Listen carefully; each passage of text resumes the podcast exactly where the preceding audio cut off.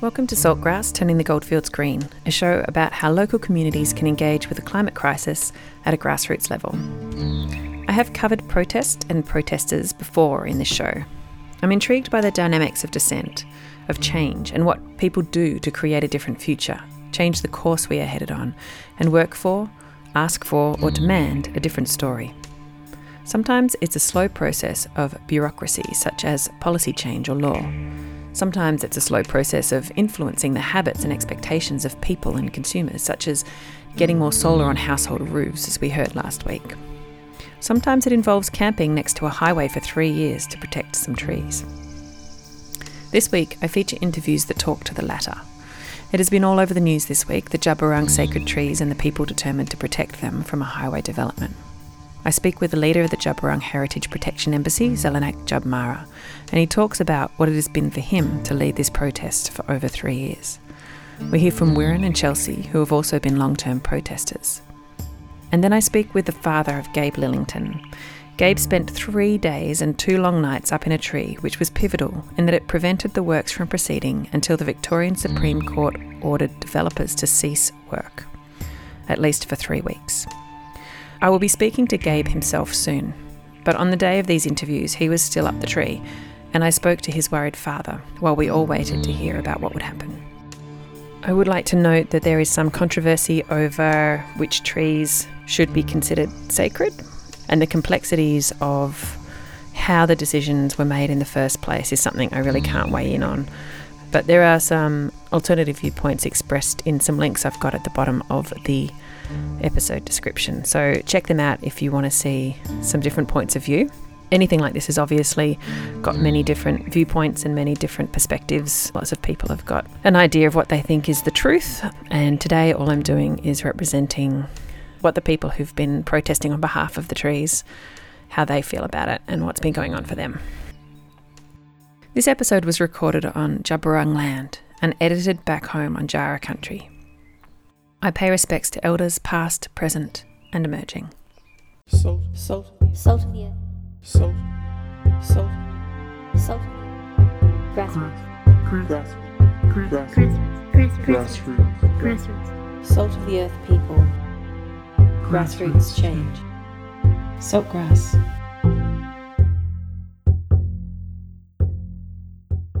Listen to all episodes of Turning the Goldfields Green at saltgrasspodcast.com. So, before we begin with the interviews, I'll give you a bit of background. The Djab Wurrung trees are under threat because of a highway development on the Western Highway near Ararat.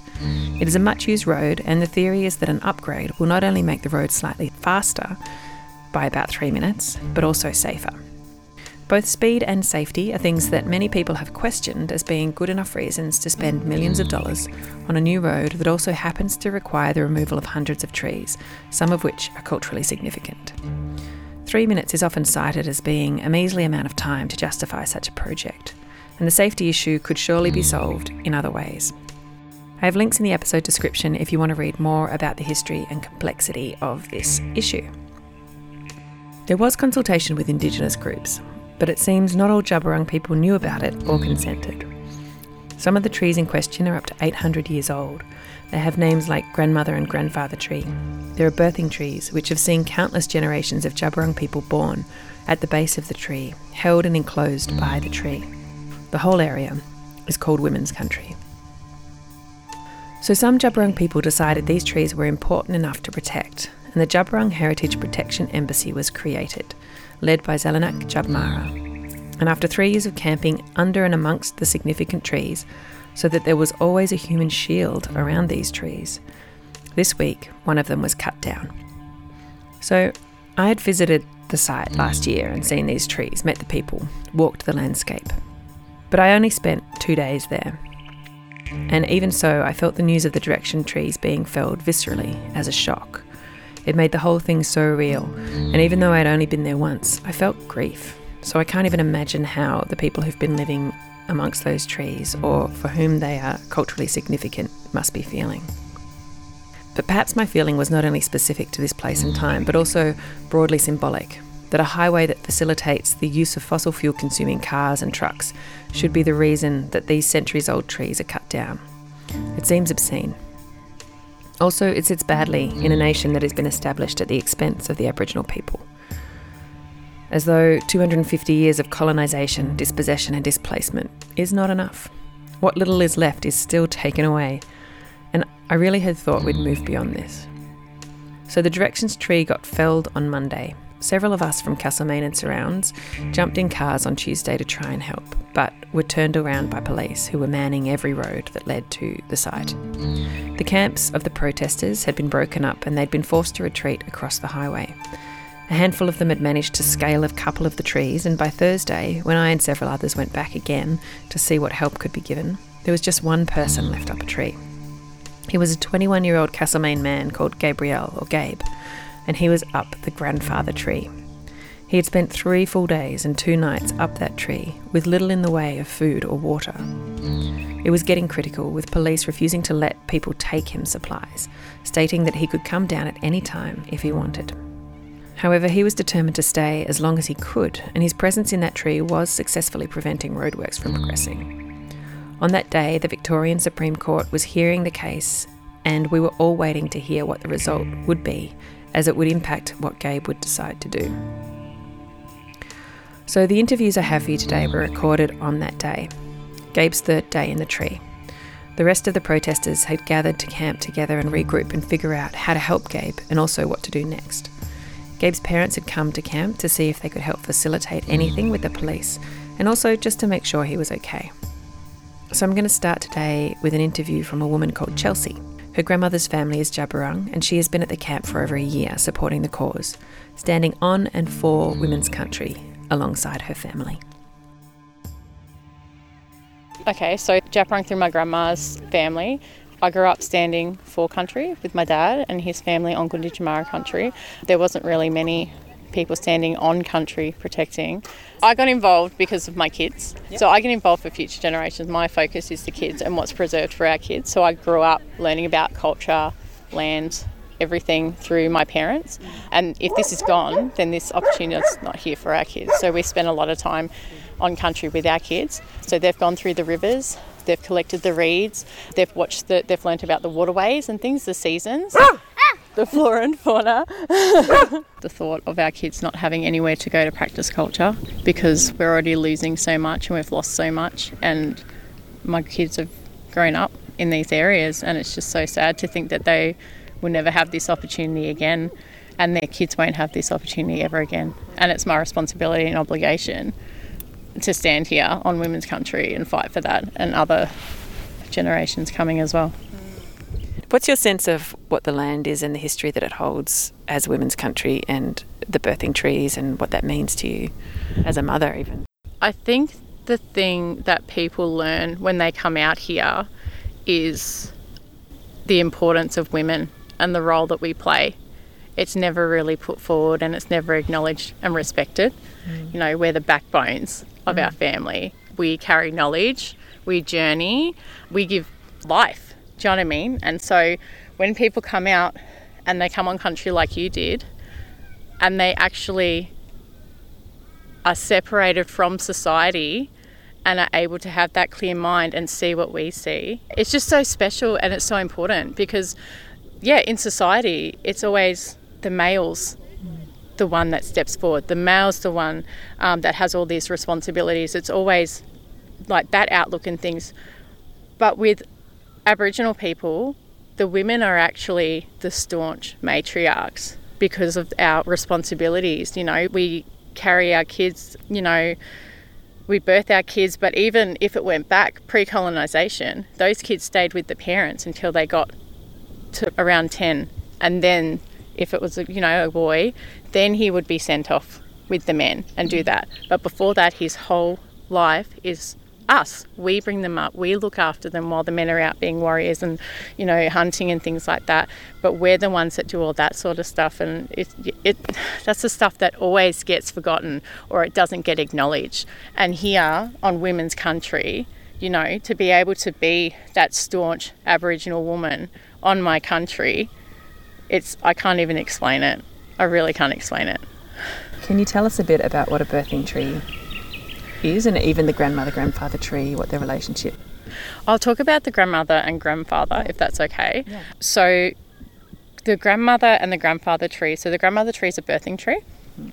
So, it's where a lot of women gave birth. They're connected. So, the grandfather tree and the grandmother tree are connected by the root.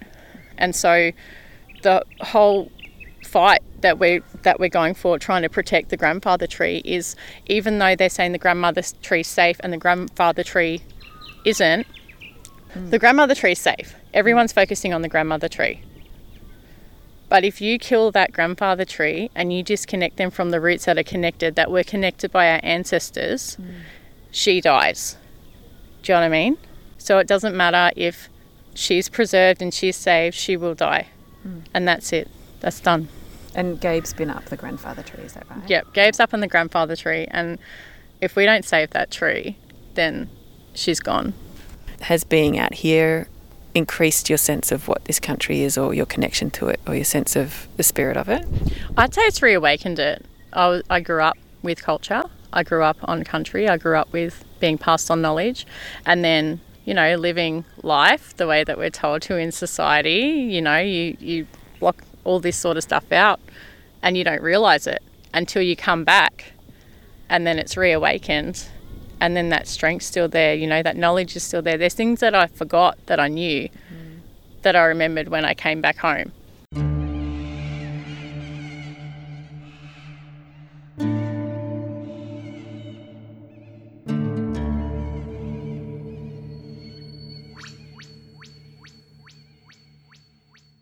So that was Chelsea talking about what this land and these trees mean.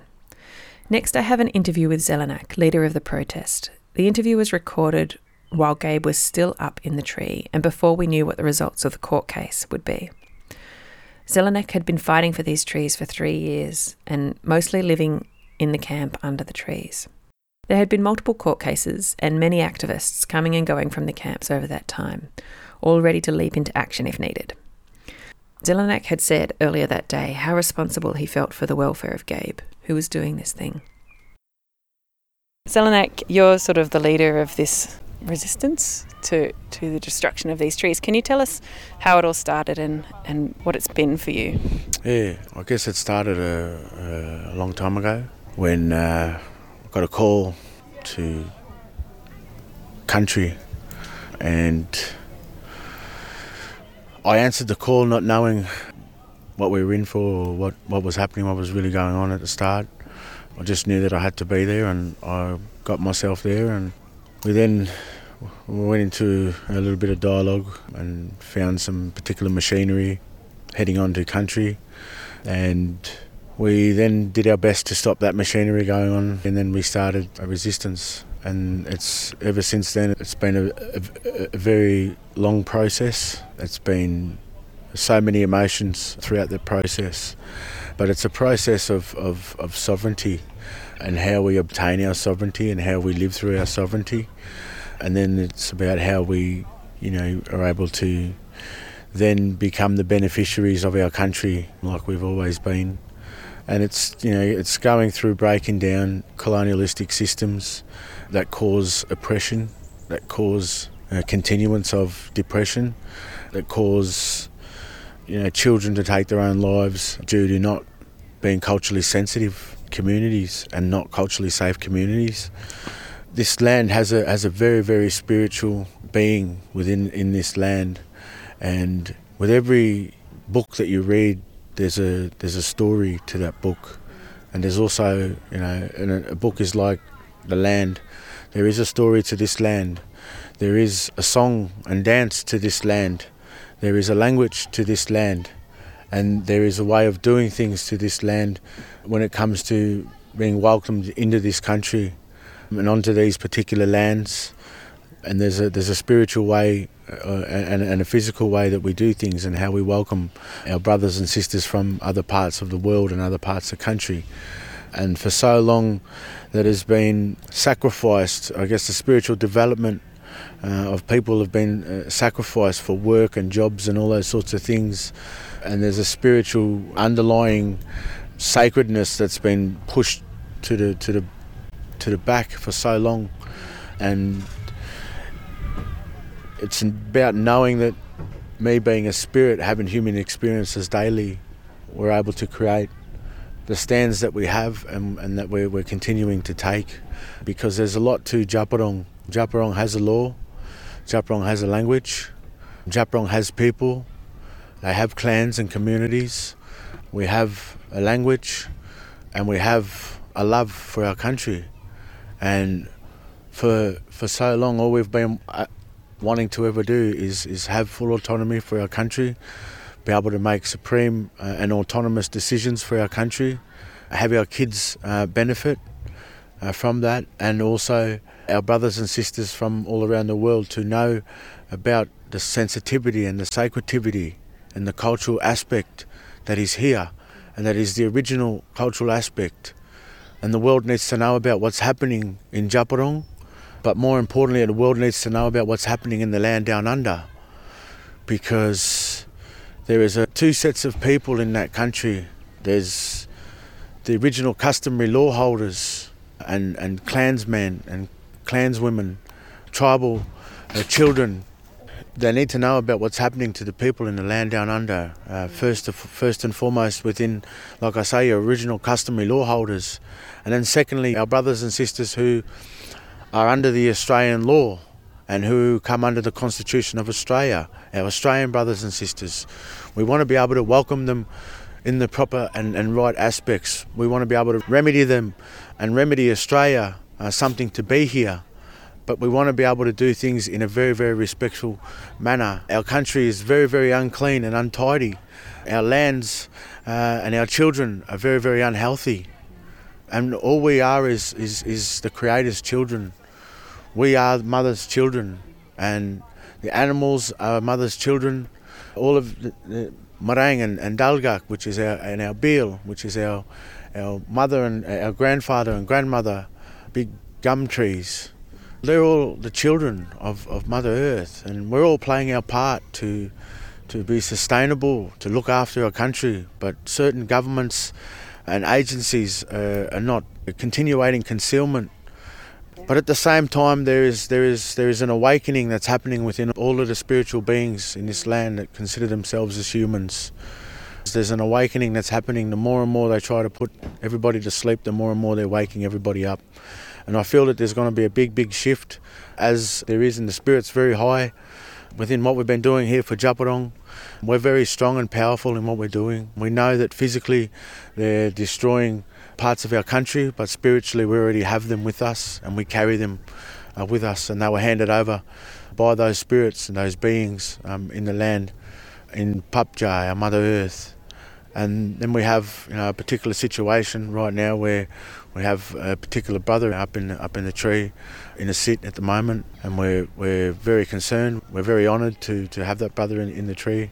That brother's gone for all the respectful and, and cultural protocol to be up in that tree, and the spirits of our country and our ancestors are all with him up in that tree, as well as his, his father and his mother and brother and sister and and, and all of his um, other brothers and sisters he considers his friends here.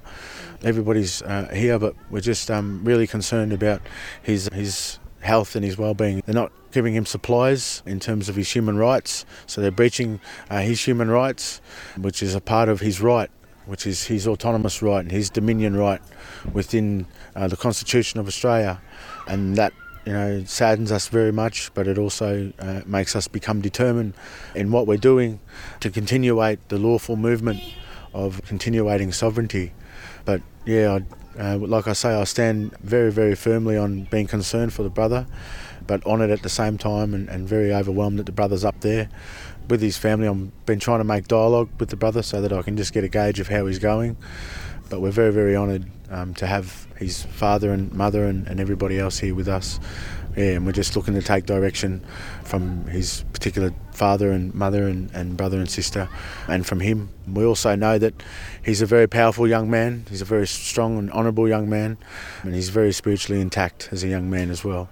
So with everything spiritually and physically for him, he'll be he'll, he'll, he'll be okay and he'll be um, he'll be strong right now but yeah, we're very concerned as, as we stand here. It seems like there was some consultation with Aboriginal people about the development of this highway, and then there's been a lot of confusion about who has rights to be consulted. Can you talk to that? Yeah, so in in the first instance, um, Martang, which is a particular Djab Wurrung clan family group, which who have chosen to be a, a set up a corporation to to look after the personality of their particular clan, which is the Chatfield clan.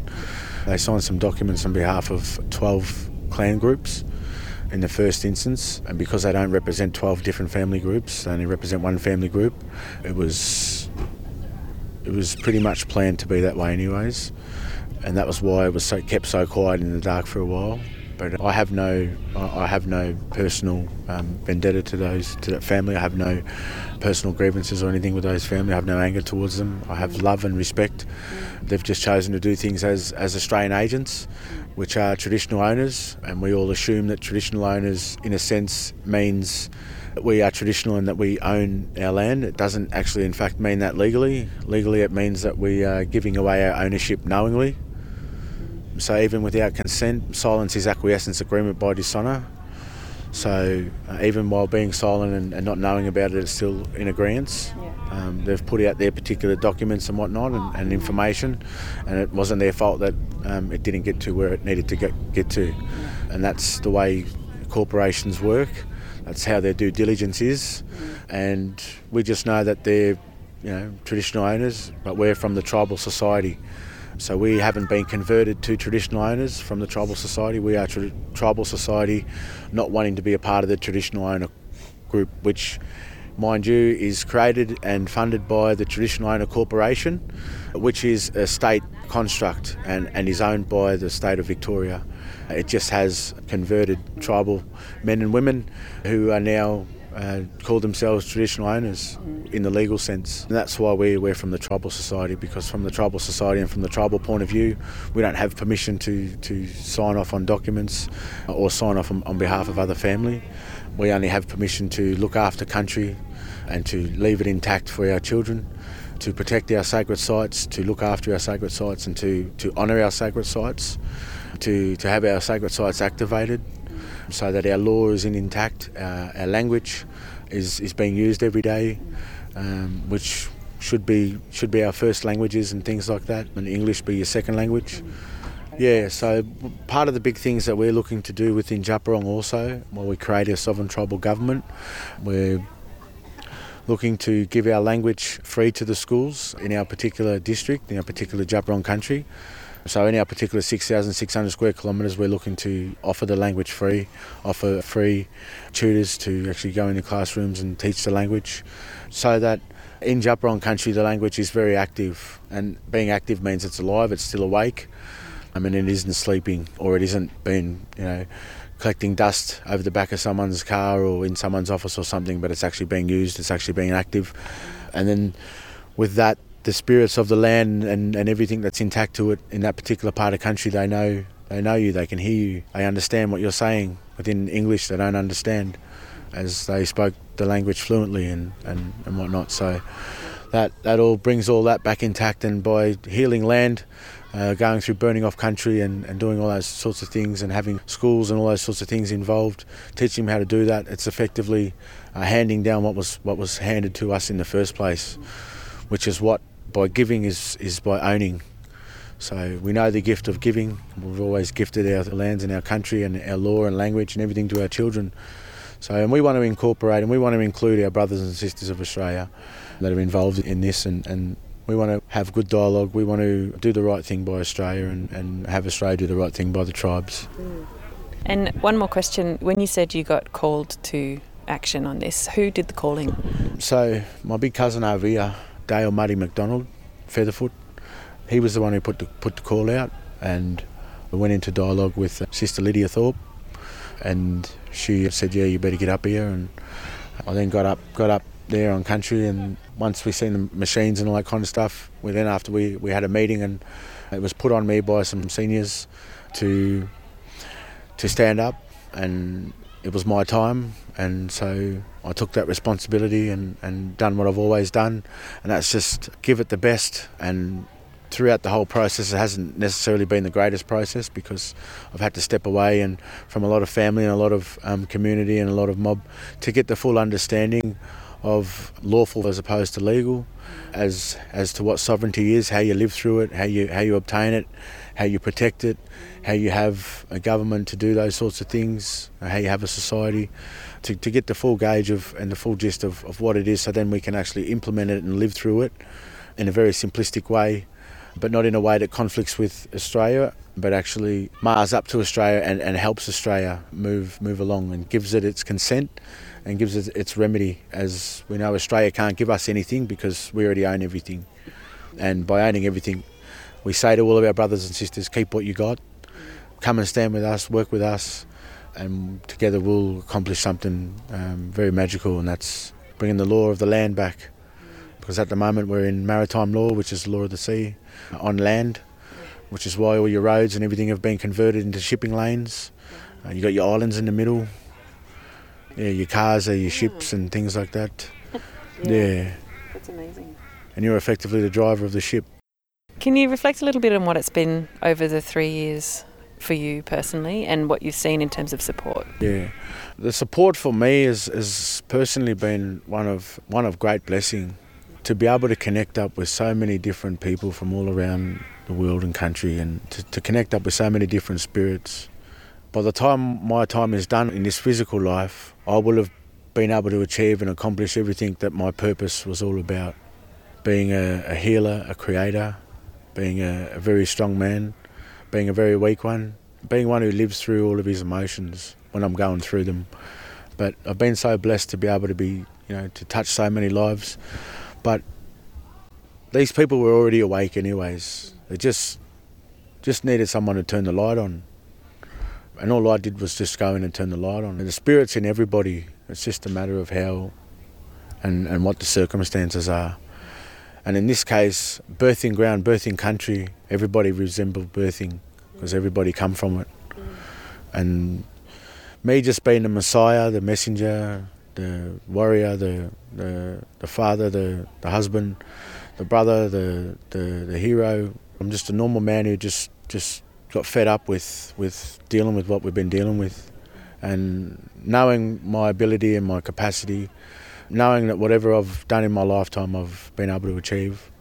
Knowing that once I set my mind to do something, I don't stop and won't stop until the job's done, and and that's what I've always done in my life. I've always given more than what it's required, and even you know throughout this process, a lot of a lot of people have left unhappy, and that's because I've challenged a lot of people in, in a lot of different ways. Never to never to sell anything, never to, but f- to always enhance people, to always for always people to get better, because I know what society and I know what it what, what the systems of society um, and how they indoctrinate and how they dumb down and how they really keep you divided from yourself, let alone anything else in the world. I know what how those systems work because those things have happened to me, and I was, you know, and I'm just someone who uh, I I I, I can't sit around for the next 20 years of my life and leave it for the young generation. I've got a very big throat. I've got a very big voice. I'm very very intelligent, beyond anything I can even imagine. And by knowing, you know, a quarter of that, I'm just choosing to use that to my advantage. And someone with a heart, you know, as hard as big as mine is, I've still got a lot of growing to do too. But this process has been the most amazing process to be a part of country that's so powerful and so strong, so majestic. Yeah, I, I, I almost feel guilty for being emotional because throughout mourning, there is a, a celebrational process, mm. and I mourned for, for three years of my life being on country. And all I want to be able to do is smile at the children, know that the future is secure and safe, and look back and know that I've done my job. I served my purpose. And I lived through it. And I did Bunjil's work. I did the job that Bunjil gave me to do. And I brought my family, my community, my mob, my tribe. The end goal is to bring my tribe home. For Kakan Jabaro, King and Kuli, Marandea, Papcha, Lenya, Tanem Warren Warren, Mara, just to bring all my community home so that we can work on, on, on our futuristics together in harmony with all of our brothers and sisters of Australia. We can live side by side and you know go a long way to, to looking after one another and becoming the humankind rather than the human race. And it's moments like this that we we either hold on to and, and, and, and hold sacred and dear to us and do nothing about or we hold on to and we we just continue to, to keep walking forward. And I'm just continuing the work that my old people have left in, in the footprints of the sand for me to, to, to travel and and I've got all the animals that know who I am and, and that I'm home on country and they know that we've got a job to do and, and we're going to do our job. And we're not out to harm anyone, we're out to enhance. And once the, the beat of, of mother in Djab Wurrung country is harmonious and very fruitful in culture, in spiritual value, then and only then will we will be able to walk together. But until then, we're walking towards trying to grab our brothers and sisters from Australia and, and all around the country to, to stand with us and to get our sovereignty, which is their sovereignty. Yeah. Um, Gabriel's phone is flat at the moment, yeah, and and and Jane, our friend Jane from Castlemaine, she's on. She's at the fens for coming and going, so we've still got uh, communication, Yeah. and uh, so we're going to hear, you know, ten minutes or twenty minutes or whatever. We're going to hear about that. My sense is moving more towards being a bit more active to encourage him to come down Yeah. but I, you know, I still don't don't want to push that too hard yet because let's see if we can talk to him. But the reason why we can't talk to him right now is because his phone's, Phone's completely gone. If we can confirm that Yeah. that there is a couple of weeks when no more work's going to happen, then honestly, Gabe might as well be down than, Yeah. than up. Yeah. He'd be better coming down, recovering, and getting ready for the next The next thing, run, whatever yes. that is.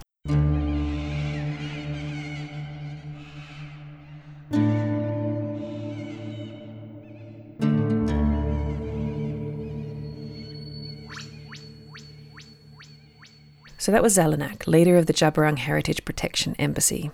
At the end of that interview, we heard Ian Lillington, Gabe's father, approach us and update Zellanach on what was going on.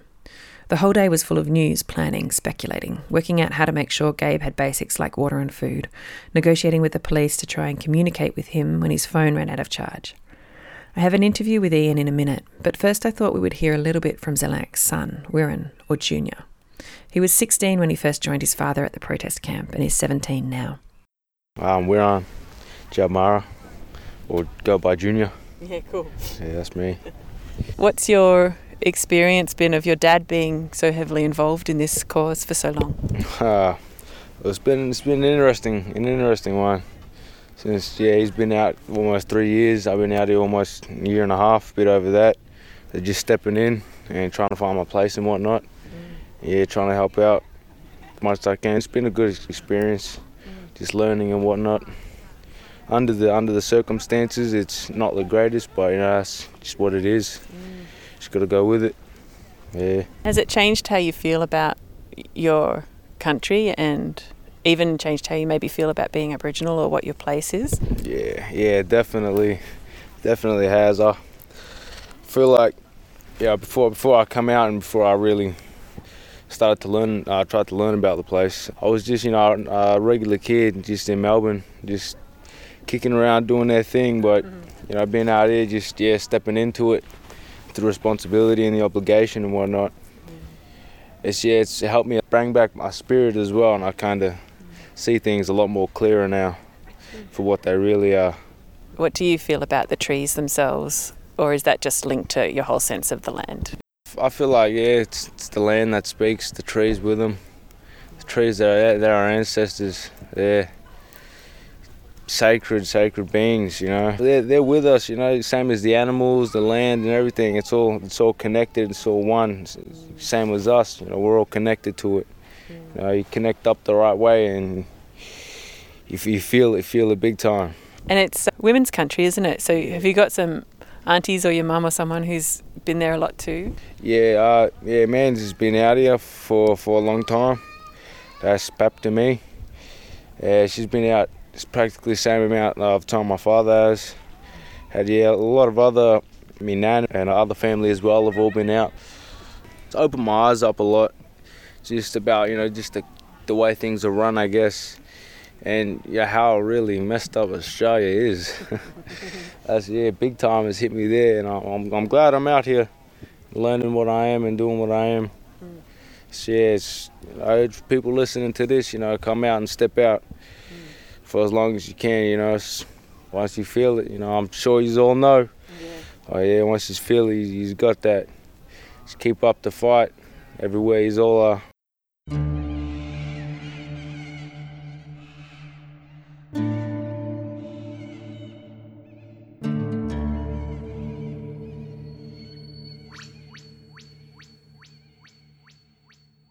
That was Wirren, or Junior, talking about his experience at the protest embassy.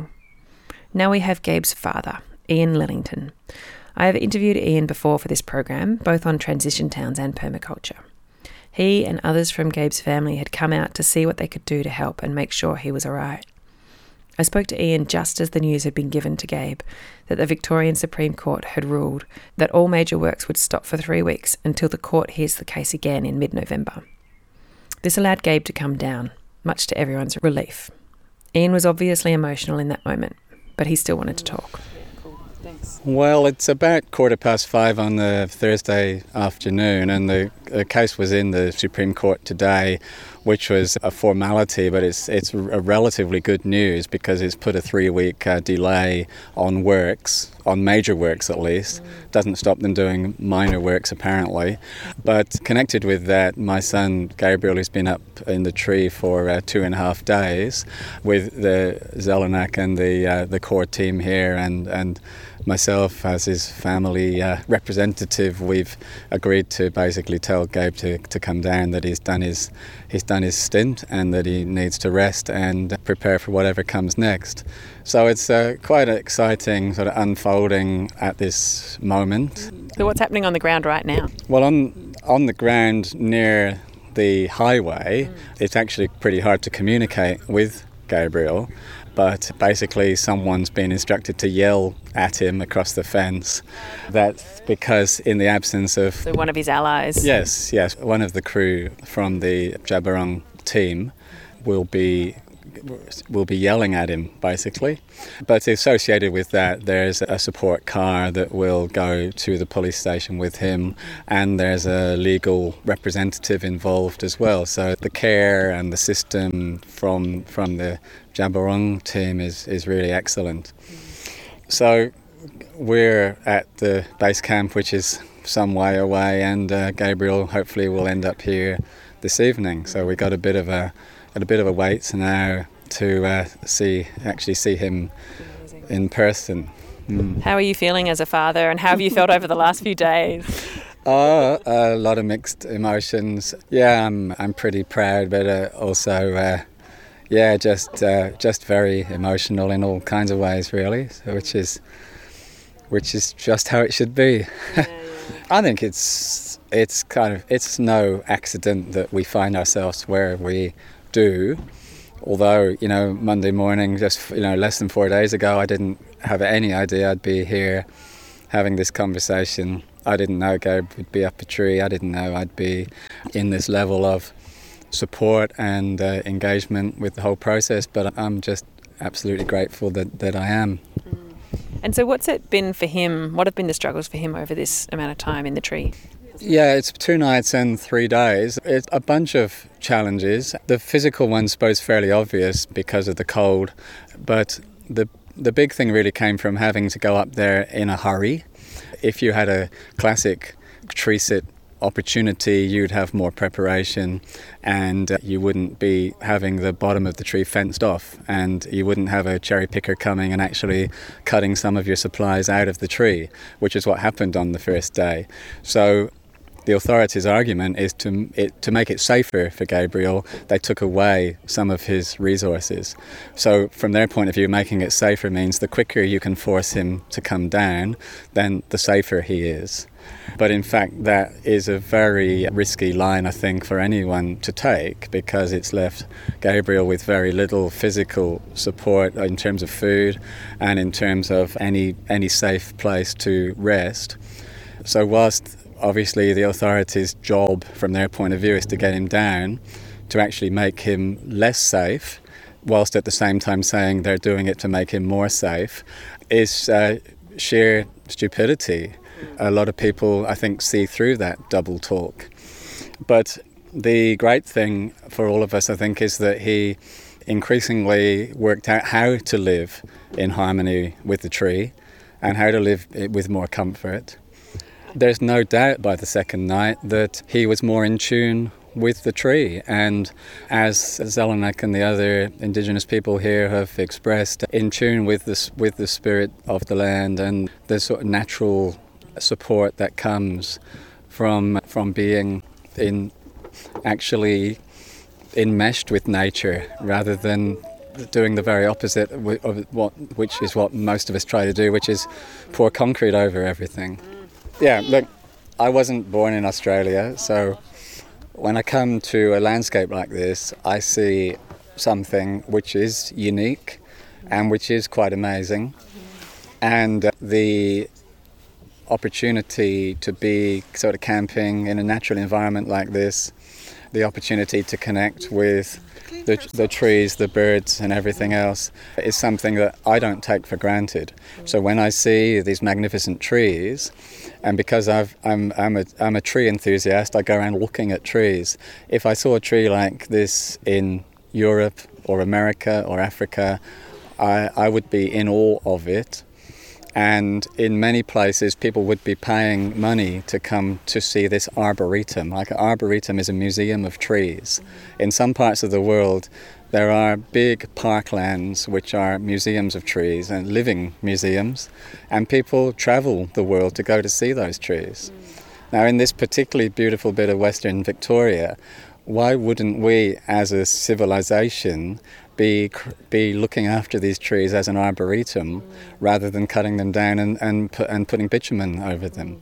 Uh, it doesn't matter to me what part of the world I'm in there is uh, there's a unique natural component here mm. that deserves uh, respect, and the road building system and the the obsession with getting from A to B, possibly not really faster at all, yeah. making wider roads, is is destroying this wonderful stuff.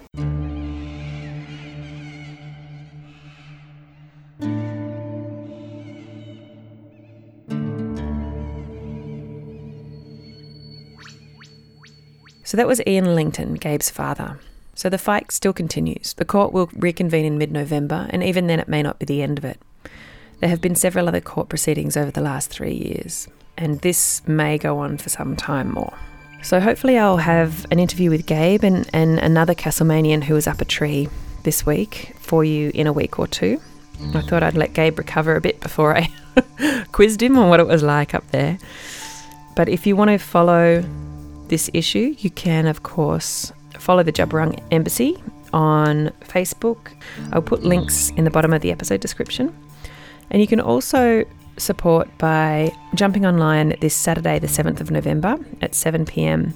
They're having a benefit gig. It's called the Djab Wurrung Trees Live Stream Benefit, and it's mm. being streamed from the Djab Wurrung Embassy Facebook page. I'll put a link at the bottom. It's going to feature musicians like Amos Roach, Brent Watkins, Culture Evolves, and some special surprise guests. You're listening to Saltgrass, Turning the Goldfields Green, and my name is Alison Hanley. You can follow us on Facebook and Instagram, and please subscribe to our email list to get reminders and updates about the show. This program is made possible with support from the Community Broadcasting Foundation. Find out more at cbf.org.au. And this program was produced in partnership with the Mount Alexander Sustainability Group, MASG, and Main FM. You can follow us on your favourite podcasting app or go to saltgrasspodcast.com. Salt, salt, Salt of the earth. Salt, salt, Salt. Grassroots. Grass. Grassroots. Grassroots. Grassroots. Grassroots. Salt of the earth people. Grassroots change. Saltgrass.